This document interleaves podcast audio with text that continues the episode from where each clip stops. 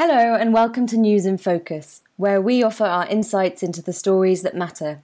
I'm Laura Pitel, the FT's Turkey correspondent. Turkey has been through turbulent times in recent years. A coup attempt in 2016 left 250 people dead and was followed by a sweeping crackdown that saw tens of thousands arrested.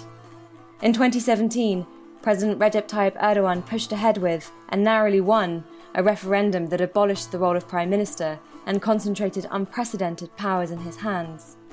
A year later, a currency crisis wiped almost 30% off the value of the lira and pushed the country into recession.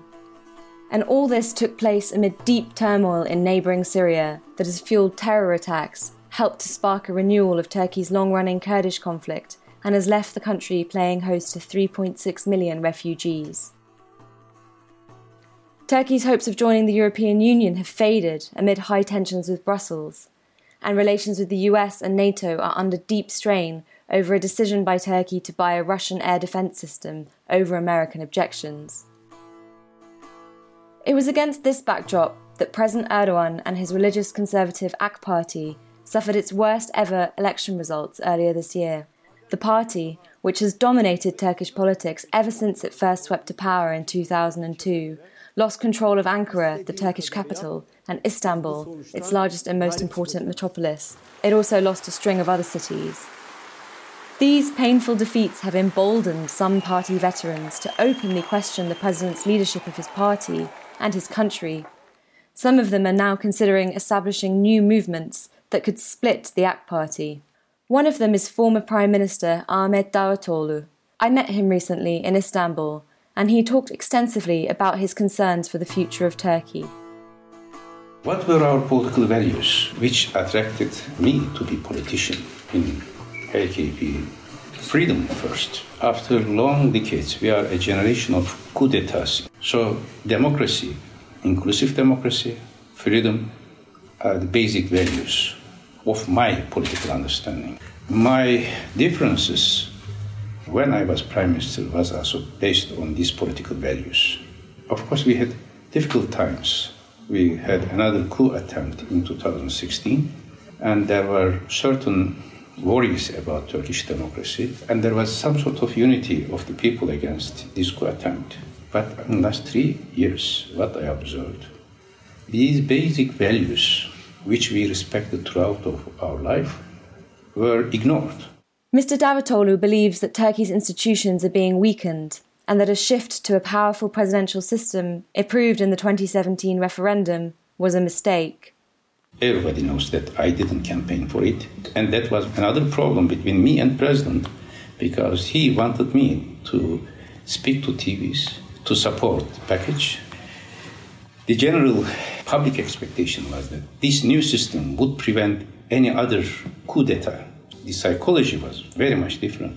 But still, I did my best. There was no proper channel to raise my concerns, but I did my best to raise my position. But still, I do not regret. But now, from today, when I look back, I wish to have some better conditions to make my concerns more public. Mr. Erdogan's government has been criticised for crony capitalism and nepotism. These fears were heightened when the president last year appointed his son in law, Berat Albayrak, as finance minister. Last month, the central bank governor was sacked by Mr. Erdogan because, in his own words, he did not follow instructions and would not lower interest rates as fast as he wanted. Faiz denilen bu her türlü kötülüğün anası olan hele hele para politikalarında bu konuyla ilgili verilen talimatlara uymayan bu arkadaşımızın bir değişikliğe tabi tutulmasının That was Mr. Erdogan explaining to supporters why he sacked the central bank governor. Mr. Davutoğlu told me that business people across Turkey are feeling very pessimistic and that crony capitalism and nepotism are a growing problem. For me, political ethics is a red line. Fighting against corruption, very clear tender processes, all these issues are important, and also nepotism. Nepotism in different forms, sometimes relatives, sometimes from certain regions, sometimes ethnic nepotism, but nepotism is against inclusive democracy. Mr. Davutoglu is one of two party heavyweights to have published statements voicing discontent after the party's setbacks in recent local elections. The Istanbul election was held twice after an opposition candidate won, but the AK Party argued that the initial vote was riddled with fraud. Many in the AK Party shared his misgivings about this, Mr. Davutoglu says. I am not only a member of the party, I led this party two years in two elections and I know everybody in every corner of this party. I know their psychology. And uh, in fact, the last rerun of the Istanbul election, we observed that the party organization was not very motivated. Why? Because they didn't believe that it was right decision to rerun the election. The high electoral board's decision was wrong. I believed it was wrong. Legally, it was wrong. Democratically, it was wrong. Politically, it was wrong. I was criticized at that time in the party that although I am a member, uh, why I, uh, I am against a chance of winning Istanbul again. I said, no, you may lose an election, but you should not lose the conscience of the people. If you lose the conscience of the people, you cannot win an election. Even if you win an election, it cannot be sustainable. In April, Mr. Davutoglu broke his silence with a 4,000 word critique of the party's direction published on Facebook. This was followed by an announcement from Ali Babacan, an influential former economy minister, who said in July that he was resigning from the ruling party because Turkey needed a brand new future vision. Now, in our party, even those who criticized my statement at that time realized that what I am warning was right maybe because of very strict party discipline, they do not speak loudly. Mm-hmm. But I received many calls and many personal comments through several means that although they cannot speak vocally, they support my statement 100%. And they can even sign that statement. Are we talking about senior people in the party? Yeah, yeah. They are all my friends.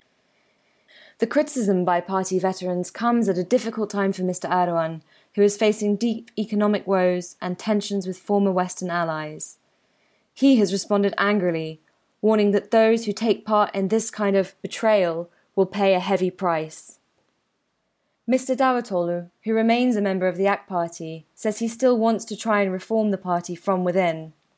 He is reluctant to criticize Mr. Erdogan by name. My approach is not being pro or anti one person. Turkey needs a new future. As a citizen, as an academician, and as a former prime minister, my responsibility is to produce a new vision. If things, after my resignation, if things went right, I could continue to write my academic works. When I realize things are going wrong, for me, the first responsibility is to say this, not to be silent. Many in Turkey's opposition have responded with deep skepticism to Mr. Davutoglu's drive to cast himself as the solution to the country's problems. Critics say that his words ring hollow, given the severe curbs on freedom of expression and human rights in Turkey by the time he left office in 2016. Mr. Davutoglu is defensive of his record. As an executive person, minister or prime minister, you cannot involve in a judicial process, neither in positive or in negative way.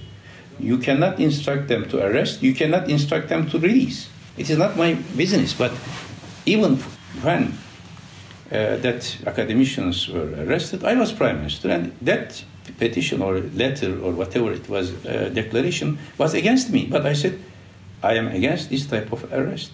Mm-hmm. They can say anything they want until and unless they do not use violence, uh, violent methods. Of course, as a politician, I cannot uh, say that I didn't make any mistake. The blessing of democracy is it is the only political system which mistakes could be corrected. So I am a democratic politician. Of course, I may maybe I did some mistakes, but it doesn't change my main political approach. The curbs on the Turkish media today are such that even when a former prime minister wanted to get his message out, he struggled.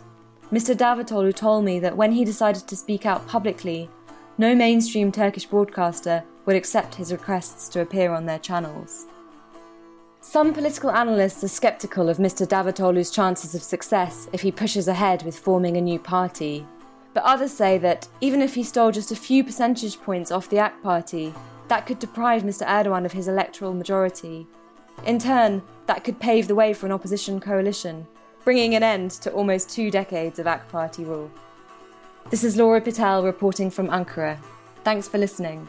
And don't forget, you can catch up with previous episodes on the recent fall in sterling or the London Stock Exchange's acquisition of Refinitiv on all the usual podcast platforms.